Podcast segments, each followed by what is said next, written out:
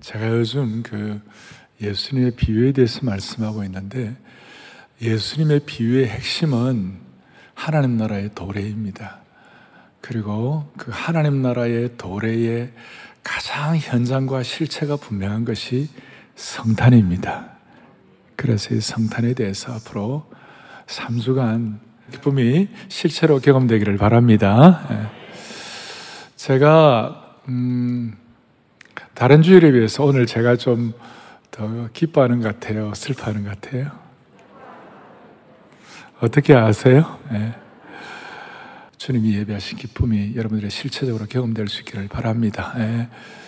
어, 어, 다 우리 사람들이 왜 문제가 없겠어요? 저도 어제 설교, 어제도 네 번 했어요. 네 번 하고, 또 우리 교우들 가운데 어려움 있는 분들 많이 계시고, 저도 뭐 마음 아픈 일도 많지만, 오늘은 정말 오늘부터 본격적으로 이 기쁨의 실체를 나부터 경험해야 되겠다 싶어가지고 오늘 넥타이도 오늘 성탄 넥타이 메고 오고 그 작년도는 그 6주를 교회가 거의 9명, 10명, 20명 이렇게 예배를 드렸어요.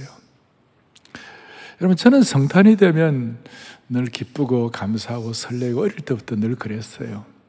성탄은 늘 저에게 회복과 기쁨의 하나의 현장이었어요.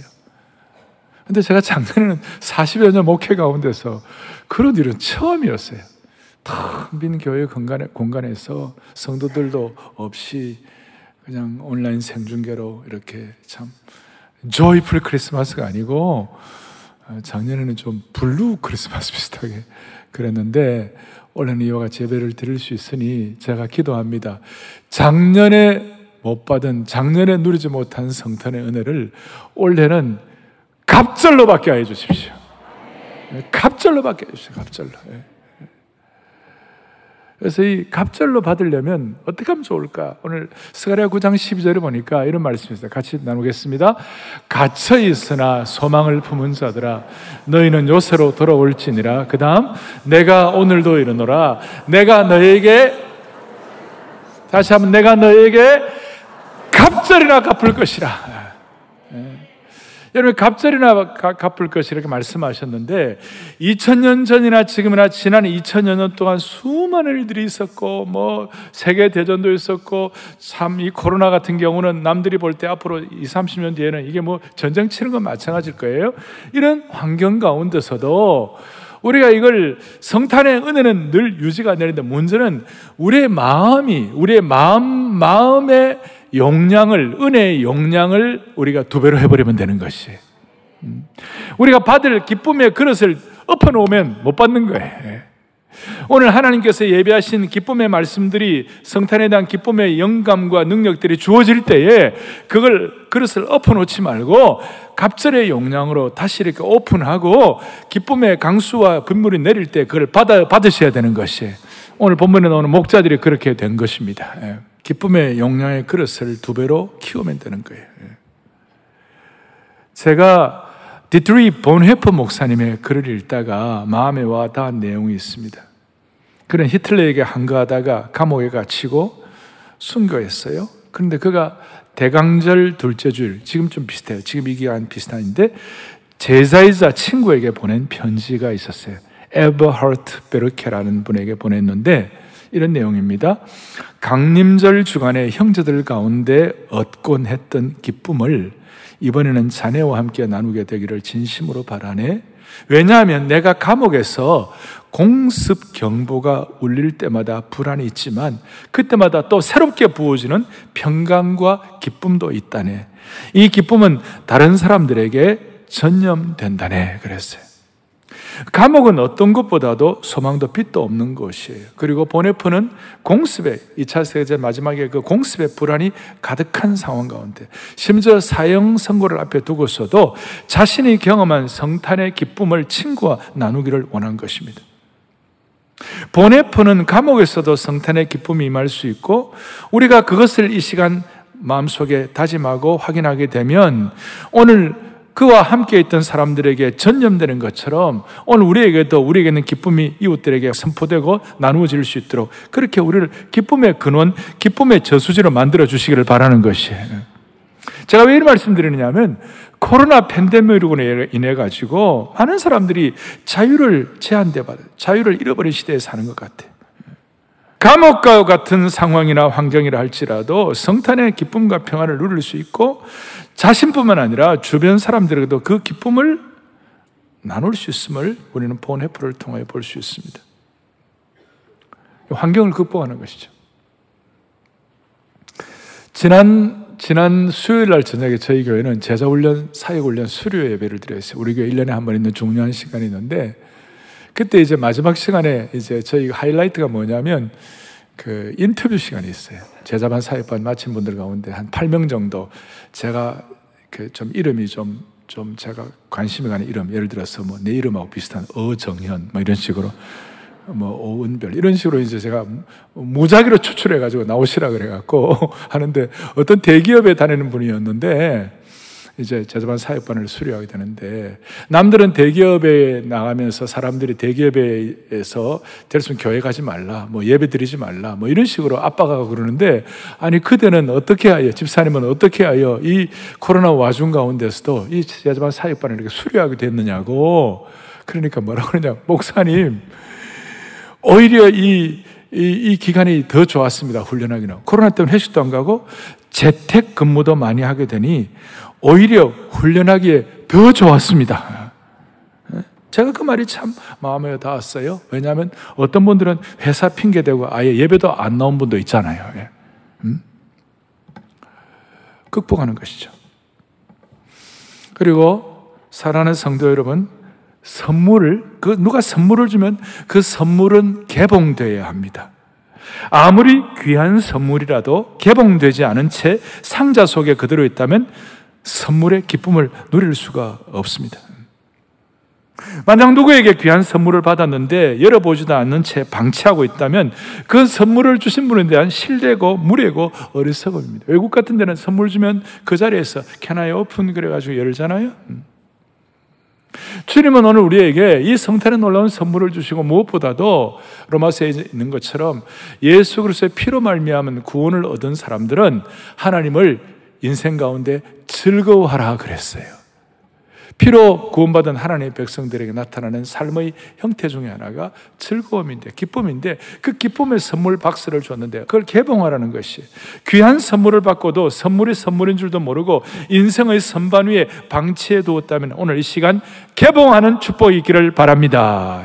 작년에 받지 못한 성탄의 은혜를 두 배로 우리가 오늘 받았으면 좋겠어요. 그래서 오늘 이 선물의 실체를 좀 더 확인할 수 있도록 본문을 보도록 하겠습니다. 여러분, 이 본문은 성탄절에 있는 가장 기본, 아주 전형적인 본문이라고 말할 수 있습니다. 이 본문에서 두드러진 것이 뭐냐? 10절에 이렇게 나와 있습니다. 천사가 이르되 무서워하지 말라. 보라 내가 온 백성에게 미칠 큰 기쁨의 좋은 소식을 내게 전하노라. 또 14절에도 보니까 본문에 보니까 땅에서는 하나님이 뭐 하신 사람들 가운데 기뻐하신 사람. 기쁨이 반복되고 있습니다. 기쁨이 오늘 중요한 핵심입니다. 10절에 온 백성에게 미칠 큰 기쁨의 좋은 소식. 저는 어릴 때요, 이 성경 어릴 때는 뭐 잘 모르니까 미칠 큰 기쁨의 좋은 소식이 뭔가 미치도록 좋은 소식이구나. 미치도록 뭐 오버웰밍하고 뭐 오버플로잉하고 그 다음에 뭡니까 크레이지할 정도로 미칠 정도로 좋은 소식이구나. 알고 보니까 그게 아니고 미치다는 것은 가져온다, bring 가져온다 그런 뜻이에요. 그래서 하나님께서는 오늘 두려움 말라 그러고 난 다음 두려움 대신에 기쁨이다. 무서워하지 말라. 무서움 대신에 기쁨이다. 오늘 코로나 대신에 기쁨이다. 예. 코로나 대신 기쁨이다. 그렇게 기뻐할 수 있는 근거가 뭔가? 11절에 오늘날 다윗의 동네에 너희를 위하여 구주가 나셨으니 이건 이제 다음 주에 할 거고. 다음 12절에 뭐라고 되어 있냐면, 너희가 가서 강보에 쌓여 구유에 누워 있는 아기를 보라. 너희가 가서 강보에 쌓여 구유에 누워 있는 이 아기를 보면 기쁠 것이다. 그러니까 구유에 누워 있는 아기, 좀 어려운 말로 하면 성육신한 것. 하나님이 인간의 모습을 입고 오신 그것을 제대로 깨달으면 너희들에게 기쁨의 문이 열릴 것이다. 오늘 다시요. 성육신의 신비를 깨달으면 기쁨의 문이 열릴 것이다. 예, 열릴 것이다. 그래서 첫 번째 오늘 우리가 생각할 것은 구유에 놓인 아기를 보라. 그리하면 기쁨이 시작되리라. 성육신의 신비를 깨달으라. 그리하면 기쁨이 시작되리라. 성육신의 신비를 깨달으라. 그러면 성탄의 기쁨이 갑절이 되리라. 이 내용이 선반 위에 풀지 않은 채 놓여 있는 선물 박스가 되지 말고 실제로 우리 속에 열려진 기쁨이 되기를 소망합니다. 자, 12절에 강보에 쌓여 구유에 누여 있는 아기를 보리니 강보에 쌓여 구유에 누여 있다는 이것이 소위 성육신했다. 하나님이 사람이 되셨다. 하나님이 사람이 되신 이것은 인간의 글과 인간의 말로는 감히 필설로 다 설명할 수가 없어요. 창조주 하나님이 인간의 몸을 입으셨다. 사람의 언어로 어떻게 표현하겠습니까? 어떻게 표현하겠습니까? 창조주 하나님께서 육신의 몸을 입으시고 예루살렘도 아닌 지방의 베들레헴의 시골뜨기 어린아이로 태어나신 이것을 이 신비에 대해서 어떻게 설명하겠어요? 그러나 그 가운데서도 제 마음에 와닿았던 필리비안 씨라는 아마 저희 교회 앞으로 사회를 같이 할 분인데 필리비안 씨가 써놓은 글이 그렇게 제 마음에 좀 와닿았어요. 한번 보십시다. 보시는데 우리 암예배 이걸 한번 합독을 했어요. 떠박떠박 한번 크게 합독하겠습니다. 시작. 창조자가 지구상의 피조물 가운데 한 부분이 되셨다는 이 사실이 어떻게 이해될 수가 있겠는가? 어디에도 전혀 생소하며 유일무이한 사건이다. 춥고 어두운 어느 날 베들레헴의 굴곡진 언덕 위에서 영적 세계와 물질 세계가 극적으로 교차된 것이다. 처음도 없고 나중도 없으신 하나님께서 시간과 공간 안에 들어오신 것이 성육신이다. 예. 귀하게 표현했죠. 예. 영적 세계와 물질 세계가 극적으로 교차된 것이 바로 성육신이다. 구체적으로 얘기하면 여기서 아기는 갓난아기를 말하는 것입니다. 창조주 하나님께서 다른 어린아이들처럼 말하는 것도 배우셔야 됐고, 걷는 법도 배우셔야 했고, 혼자 옷 입는 것도 배우셔야 했어요. 황송하지만 어린아이로 태어나셨기 때문에 기저귀도 차셔야 했습니다. 우리 하나님은 전지하신 하나님입니다. omniscience. 전지하신 하나님이신데, 그 당시에 이스라엘 백성들이 쓰던 아람어, 아랍어가 아니에요. 아람어 한자 한자를 배우셔야 됐고, 우리 하나님은 무소부지하신 하나님, omnipresence. 그 하나님이 걸음마를 배워 이동하셔야 됐고, 우리 하나님은 옴니포텐스, 전능하신 하나님인데 그분이 혼자 옷 입는 것을 배우셔야 되었고, 우리 하나님은 한눈으로 온 우주의 별을 바라보시던 그분께서 나사렛의 좁은 오솔길과 유대의 광야와 바위와 예루살렘의 복잡한 거리를 쳐다보셔야만 했습니다.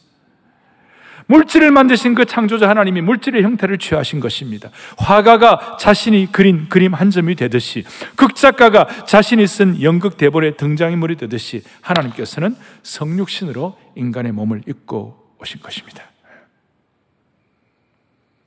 이게 어떻게 가능한가?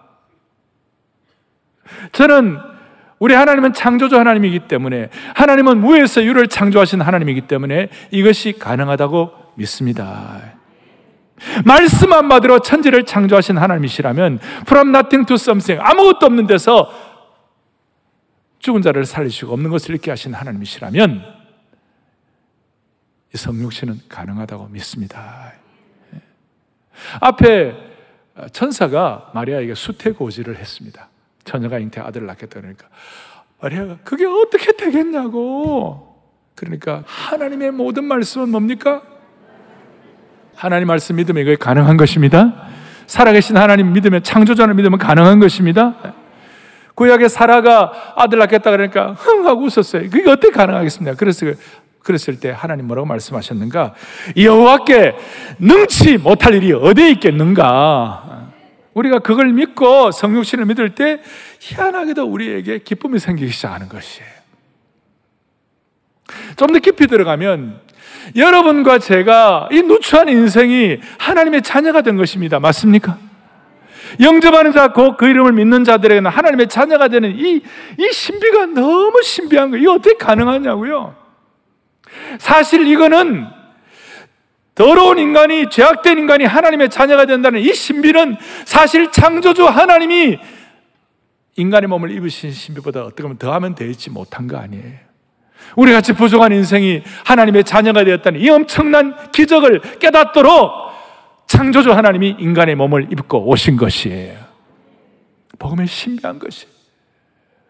더더구나 우리 주님이 강보에 쌓였다. 강보에 쌓이는 건 그 당시 아들이 태어나면 꽁꽁 싸매야 하는 거 아니에요? 아이들 몸통을 싸매는 것이죠. 하나님은 의도적으로 완전하지 못한 결함 속으로, 의도적으로 약함 속으로 이제 들어오셨는데, 특별히 구유에 누여 있다는 걸 자세히 여러분들이 생각하셔야 돼요. 구유에 누여 있다는 것은 무슨 말씀인가? 그냥 우리는 구유에 아 겸손한 자리에 오셨구나 그 정도가 아니에요. 구유는 동물들의 여물통과 같은 곳입니다. 하늘의 황태자께서 안락하고 따뜻한 집안에서 푹신한 침대, 포근한 이불에 누인 것이 아니라 동물, 오물 냄새가 배인 그 마구간에서 벌레가 기어다니는 딱딱하고 차가운 여물통에 누워 계신다는 것이 이거 얼마나 신비한지 몰라요. 그리고 이 구유의 여물통에 누워 계신 이 예수님이 12절 뒤에 너희에게 표적이라고 그랬어요. 이게 얼마나 놀라운 것인가? 이게 너에게는 기적 같은 사인이라 그랬어요. 이게 왜 사인이 됩니까? 창조주 하나님이 그 비천한 곳에 계신 이유가 무엇입니까? 신학적으로 자기 비하, 자기 비움, 자기 비천함을 이렇게 보여주신 이유가 무엇입니까? 그 이유는 뭐냐면 이 세상에는 모든 비천한 사람들, 어려운 사람들, 고통당한 사람들, 나는 끝났다고 하는 모든 사람들 모두가 다 구원받을 수 있다. 그 뜻이에요. 낮고 낮은 자리에 내려오신 이유는 약하고 약한 모습으로 내려오신 이유는 이 세상에서 어떤 자기 한계 때문에 구원받지 못할 사람은 아무도 없다 그 말이에요. 오늘도 제가 암예배 마치고 나오는데 우리 젊은이 하나가 울면서 나한테 오더라고. 우리 엄마 이제 연말을 못 넘긴다고 해요. 목사님 어떻게 하면 좋아요? 내가 그 형제 안고 내가 기도해 주는데 내가 나도 가슴이 치하더라고. 여러분, 그러나 어떤 경우에도 코로나 같은 상황 가운데서라도 어떤 어려움도 주님이 주시는 기쁨을 해치지를 못한다는 것이에요. 그게 여물통에 있는 예수 그리스도. 여물통에 계시는 예수 그리스도. 아무리 어려워도 아무리 어려운 환경 가운데라 있다 할지라도 그래도 복음의 신비를 통한 예수님이 주신 기쁨을 해칠 것은 없다 그 뜻이에요. 구유에 놓인 의미를 좀 더 깊이 생각하면 장소의 의미라는 것은 그 장소의 어떤 멋짐과 화려함에 의해서 결정되는 것이 아니에요. 거기에 누가 누여 있느냐가 더 중요한 것이에요. 누가 같이 계시느냐가 더 중요한 것이에요. 헤롯의 왕궁에는 주님이 계시지 않았고 구유에는 예수님이 계신 거예요. 헤롯의 왕국에서는 하나님의 영이 떠난 곳이고 구유에는 주님이 함께 계시는 곳이에요. 이걸 우리가 깨닫게 되면 우리가 빈들이더라도 우리가 어려움의 상처, 우리의 어려운 환경이라 할지라도 높은 산이 거천들이 초막이나 궁궐이나 내 주 예수 모신 곳이 그 어디나 하늘나라. 구유의 여물통의 신비입니다. 구유와 여물통의 표적인 것입니다. 우리가 신학적으로 모든 것들을 다 이해 못해도 오늘 이걸 현장으로 체험하게 되니까 20절에 뭐라고 되어 있는가 이렇게 나와요. 목자들은 자기들에게 이르던 바와 같이 듣고 본 그 모든 것으로 인하여 오늘 이 사실을 보고 난 다음에 하나님께 영광을 돌그 다음에 찬송하며 돌아가니라 그랬어요. 찬송하며 돌아갔다는 것은 기쁨의 선포요, 기쁨의 표출이요, 기쁨의 증거라고 말할 수 있어요. 그리고 오늘 목자들뿐만 아니라 이 내용을 깨닫고 확인한 사람들, 성육신의 신비를 깨달은 사람들, 예컨대 천사들, 마리아, 남성 대표로 시몬, 여성 대표로 안나, 동방 박사들, 그분들이 가진 성탄의 계절에 체험한 증거, 모든 상황은 기쁨으로 표출된 것입니다. 그래서 성육신의 신비를 제대로 깨닫게 되면 기쁨의 문을 열 수가 있다. 아멘. 또 하나 더 생각할 것은 그럼 이 성탄의 성육신의 신비가 왜 우리의 기쁨을 가져다 줄까? 성육신의 신비가 왜 큰 기쁨을 가져줄까? 몇 가지 있지만 하나만 딱 정리하면 우리는 예수님을 믿어도 우리가 머리로만 믿으면 안 되고 예수님의 심정을 깨달아야 돼요. 예수님의 심정을 제일 잘 깨달은 제자 중에 하나가 요한이에요. 요한은 예수님의 가슴에 귀를 대고 주님의 심정을 깨달았어요. 그래서 요한복음이라는 신비한 성경을 썼는데 요한복음 앞에 이 예수님의 성육신의 신비를 완벽하게 표현했어요. 요한복음 1장 14절 뭐라고 되어 있습니까? 같이 우리 또박또박 합동합니다. 말씀이 육신이 되어 우리 가운데 거하심에 우리가 그의 영광을 보니 아버지의 독생자의 영광이요 은혜와 진리가 충만하더라. 요한이 깨달은 성육신의 완벽한 해석이에요. 말씀이 육신이 되어 우리 가운데 거하심에 이게 성육신 하시고 주님이 말구, 말구유토에 계시고 주님이 이 땅에 인간의 몸을 입고 오신 그걸 깨닫고 나니까 우리가 그의 영광을 보게 되니 우리가 왜 이렇게 기쁜가? 오늘 이 21세기를 살아가는 이 코로나 팬데믹 시대에 살아가는 이 어려운 가운데서도 이 어떤 감옥같이 갇힌 가운데서도 또 본 해퍼 같은 경우는 너무나 척박한 그 어려운 가운데서도 왜 기쁠까? 가족들 가운데 어려움도 있고 내 인생에 많은 문제들이 우리 앞에 있기도 하지만 그러나 근본적인 이 놀라운 기쁨이 왜 있을까? 핵심은 이거예요. 하나님의 영광을 보기 때문에 기쁜 것이에요. 여러분이 하나님의 영광에 관한 문제는 너무 중요한 것입니다. 여러분과 제가 지금 앞으로 해야 할 일 뭐예요? 한결같이 오늘 찬양대가 오케스트라가 왜 이렇게 귀한 거예요? 여러분들의 섬김을 통하여 하나님께 영광을 돌린 것이에요. 그래서 이 귀한 것이에요. 남들이 알아주다 안아주다 묵묵하게 이 찬양대가 하려면 얼마나 일찍 나와야 되고 얼마나 준비를 해야 되고 그것도 다 외워야 되잖아요. 오늘 일부 예배 때는 저 비교할 수 있는 요한 세바스찬 바하의 예수 그리스도의 인류의 유일한 소망과 기쁨 그걸 다 외워가지고 나오더라. 여러분 그거 다 외우는 얼마나 힘들겠어요. 아, 그 악보도 없이 찬양 때도 마찬가지. 여러분 우리가 이 땅에 살아가면서 하는 모든 일들에 지금 앞으로 남아, 남아서 여러분들이 살아가야 할 목표 중에 최고가 뭐냐면 하나님의 영광을 위해 살아가는 것이에요. 저도 이 강단에 올라오고 지금 하나님의 영광이 저의 소원인 것이에요. 예. 그러면 우리가 하나님의 영광을 사모하고 이 땅에 살아가면서 하나님의 영광을 목도해야 되고 하나님의 영광 자체를 우리가 체험해야 되는데 하나님의 영광과 가장 영광스럽게 밀접되어 있는 것이 뭐냐면 성육신하신 예수 그리스도를 제대로 깨달으면 하나님의 영광에 눈이 열리는 것이에요. 여러분 하나님의 영광은 우리의 일생의 가장 중요한 주제입니다.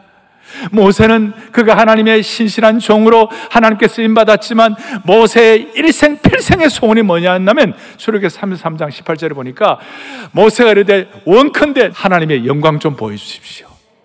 오 하나님 영광을 좀 보여 주십시오. 그러니까 하나님 뭐라고 하시는 안 돼. 네가 내 얼굴을 보지 못하리니 나를 보고는 살자가 없을 것이라. 모세같이 그렇게 대단한 사람도 하나님의 찬란한 영광을 목도할 수가 없었어요. 그래서 하나님께서 23절에 내가 너가 내 등을 볼 것이 얼굴은 보지 못하리라. 그냥 모세는 하나님의 얼굴을 직접 대면하지 못하고 그 등, 이건 하나의 중요한 어떤 그 성경적 해석은 여러 가지 있지만 하여튼 모세는 하나님의 영광을 그렇게 사모했는데 찬란한 하나님의 영광을 직접 목도할 수는 없었어요. 그런데 오늘 21세기에 살아가는 저희들은 성육신 하신 예수 그리스도의 이 신비한 은혜를 통하여 하나님의 영광을 직접 목도하는 것이에요. 요한이 이걸 깨달은 것이. 좀 깊이 들어가면 모세 형님도 다시요. 모세 누구요? 모세 형님도 누리지 못했던 그 찬란한 하나님의 영광을 우리가 목도하고 있는 것입니다. 우리가 이 영광 자본에 관한 한 우리는 구약 성도들에 비해서 너무나도 현격한 차이의 은혜를 받아 누리게 된 것입니다. 이 영광의 눈을 열리게 되면 영광일세 영광일세 내가 누릴 영광일세. 은혜로 주 얼굴 배옵나니. 그야 성육신의 은혜를 깨닫 지극한 영광 내 영광일세. 오늘 우리가 하나님의 영광을 우리가 목도하기를 원하는 마음으로 성육신의 신비를 깨달으면 하나님의 영광을 체험하게 된 것이 제 얘기가 아니고 요한복음 1장 14절에 말씀이 되어 우리 가운데 거하심에 이 성육신의 진리를 깨닫게 되니까 제일 먼저 우리가 그의 뭐예요? 영광을 보게 돼. 영광을 보게 돼. 영광일세, 영광일세. 영광일세 한번 해보겠습니다. 영광 일세, 영광. 찬양대도 같이. 내가 누릴 영 찬란한 주님의 영광을 목도하기 위하여 은혜로 주 얼굴 외롭나니.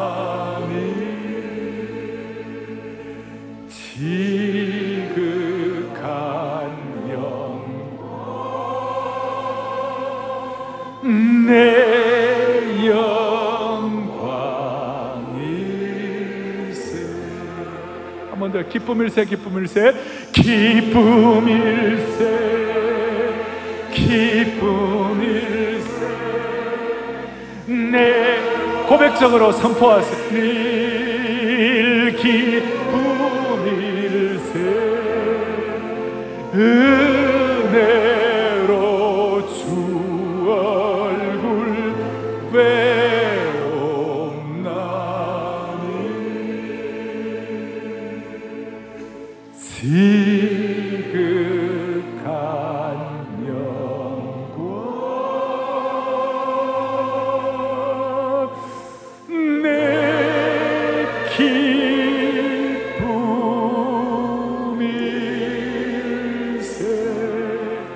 찬양대 데스칸토하고 은혜로 주 얼굴 은혜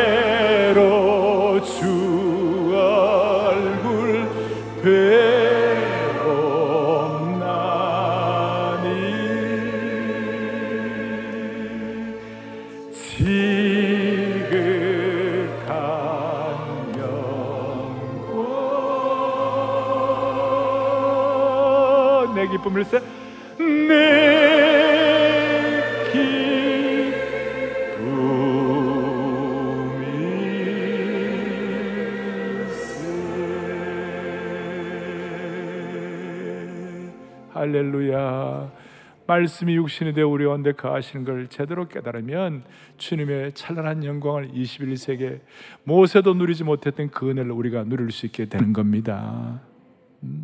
그 다음에는 은혜와 진리가 충만하더라. 이때부터 은혜와 진리의 본물이 터지는 것이에요. 은혜와 진리의 물고가 터뜨려지는 것이에요. 은혜와 진리에 대해서 눈이 열리게 되는 것이에요.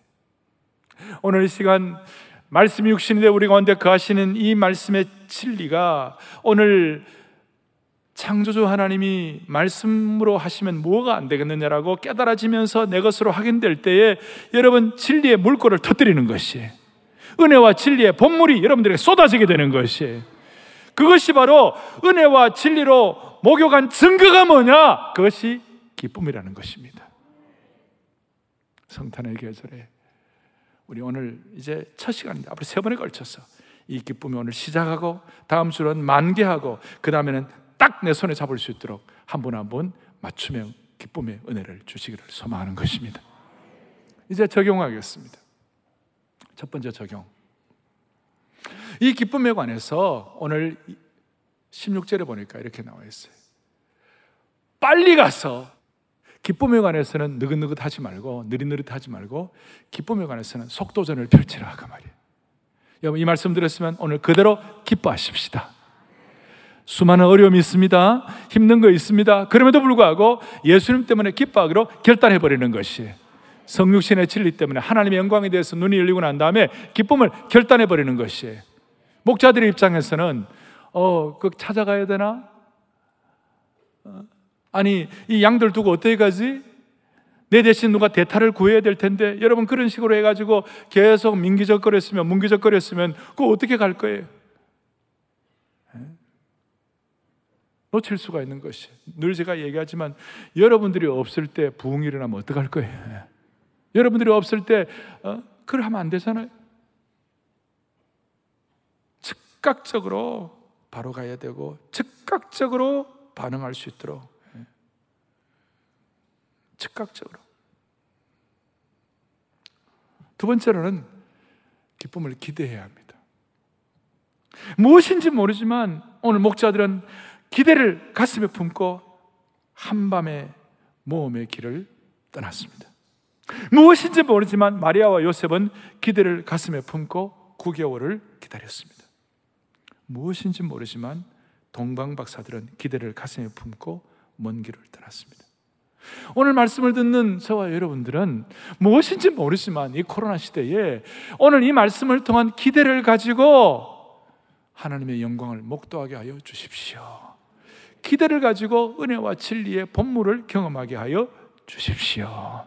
그럴 때에 목자들은 예수님의 탄생을 목격하고 기뻐하면서 자기의 삶의 터전으로 돌아와서 그 이후로는 기쁨의 현장을 체험한 사람 되었고 동방 박사는 아 예수님 만나게 되는 기쁨을 갖고 고국으로 돌아가게 되었고 시몬과 안나도 기쁨으로 예수님을 보고 자기의 삶에 충실하게 되고 요셉과 마리아는 그가 가진 기쁨은 말로 다할 수가 없었습니다.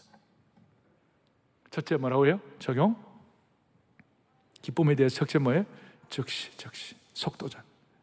두 번째는 뭐라고요? 기대하고. 이제 세 번째가 중요한데, 기쁨의 얼굴을 회복해야 합니다. 기쁨의 표정이 회복돼야 합니다. 여러분, 모세는 하나님의 등만 보았는데도 그 얼굴이 너무 찬란하게 돼가지고 얼굴을 가리웠어요. 모세의 찬란한 얼굴을 한번 상상해 보시죠. 요, 요즘은요, 전부 다 얼굴이 마스크 속에 다 감춰져 있어요. 눈만 나와 있는데, 눈들이, 슬프면 우울한 눈들이 너무 많아요. 여러분, 마스크 속에 갖춰진 여러분들의 얼굴을 기쁨으로 관통시키기 바랍니다. 예. 마스크 속에 감춰진 여러분들의 얼굴을 기쁨으로 다시 한번 표정을, 기쁨의 표정을 할 수 있기를 바라는 것입니다. 제가 그냥 드리는 말씀이 아니에요. 진짜 복음의 은혜와 능력을 깨닫게 되면 그 얼굴이 기쁨으로 회복되는 것이에요. 스테반은 돌로 쳐 죽음을 당하고 말로 닿을 수 위기의 순간에도 갑자기 하늘을 우러러 주님이 서신 하나님의 찬란한 영광을 바라보게 되니까 뭐 돌에 맞는 그 상황 가운데서도 스테반의 얼굴이 뭐와 같이 되더라? 천사와 같이 되었더라. 스테반을 주목해 보니 그 얼굴이 천사의 얼굴과 같더라. 천사 얼굴이 어떨까요? 오늘 예배 참석하신 여러분들의 얼굴이 천사의 얼굴이 되기를 소망합니다. 마스크 속에 감춰져서도 다시요 마스크를 관통하는 기쁨의 얼굴로 회복되기를 바랍니다. 마스크 속에 있는 우리 얼굴이 하나님의 성육신의 영광을 본 은혜와 진리의 본물이 터진 얼굴이 되면 얼마나 좋겠습니까? 한나는 자식 문제 때문에 가정 문제 때문에 집안에 또 다른 여자가 있고 이런 식으로 정말 고통스러운 그런 환경 가운데 대성통곡하면서 자기의 연적은 자식들을 막 낳는데 자기는 자식도 없어갖고 대성통곡하면서 그 얼굴이 엉망이었을 까 그런데 주님 앞에 기도하고 하나님의 은혜에 대해서 마음이 탁 잡히니까 은혜와 진리를 깨닫게 되니까 기도 속에서 찬란한 하나님의 진리를 선포하게 되니까 3월상 1장 18절에 보니까 그의 얼굴에 다시는 근심의 빛이 없었더라. 다시는 근심의 빛이 없었더라. 마스크 속에 뭐가 있는지 저는 다 모릅니다. 그러나 한 가지, 여러분들의 얼굴에 다시는 근심의 빛이 없었더라. 여러분들의 얼굴에 천사의 얼굴에 흔적이 있었더라. 어. 여러분, 우리가 세상 사람들과 뭐가 달라야 됩니까? 이 코로나의 이 터널을 지나가면서 세상 사람들과 뭐가 달라야 됩니까? 여러 가지 달라야 될것 많이 있지만, 우리 똑같이 고난 겪고, 똑같이 우리 감옥 같은 인생도 있고, 똑같이 공습 당하는 같은 그런 어려움도 있지만, 보네퍼가 다르듯이, 하나님의 영광을 바라보고, 얼굴의 수색을 멈추고,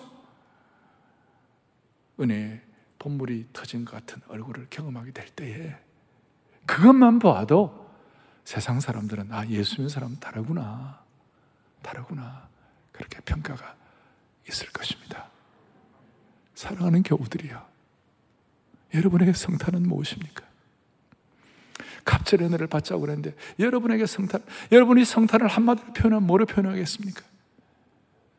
성탄은 무엇 무엇입니다라고 뭐라고 표현하시겠습니까? 성탄은 기쁨입니다. 두 개만 넣었는데도 기쁨을 안 쓰면 다시요. 성탄은 뭡니까? 기쁨입니다. 그리고 여러분들 받은 이 기쁨을 선반에 얹어놓지 말고 공개하시기를 바랍니다. 같이 기도하겠습니다. 간절한 마음을 갖고 자비로우신 하나님 아버지 오늘 이 귀한 성탄의 시즌에 주님이 주신 성탄의 선물을 인생의 선반에 얹어만 놓지 말고 그걸 공개하고 그걸 체험하는 귀한 주의 권속들 되게 하여 주옵소서. 오늘 성육신의 신비를 깨닫고 하나님의 찬란한 영광을 목도하게 하여 주시옵시고. 예. 우리 모두가 다 평생 감사하며 기쁨을 유지하는 우리 얼굴이 달라지는 성탄의 계절이 되게 하옵소서. 우리의 생명과 소망이 되시는 우리 주 예수 그리스도 이름 받들어 간절히 기도 올리옵나이다. 아멘. 아멘.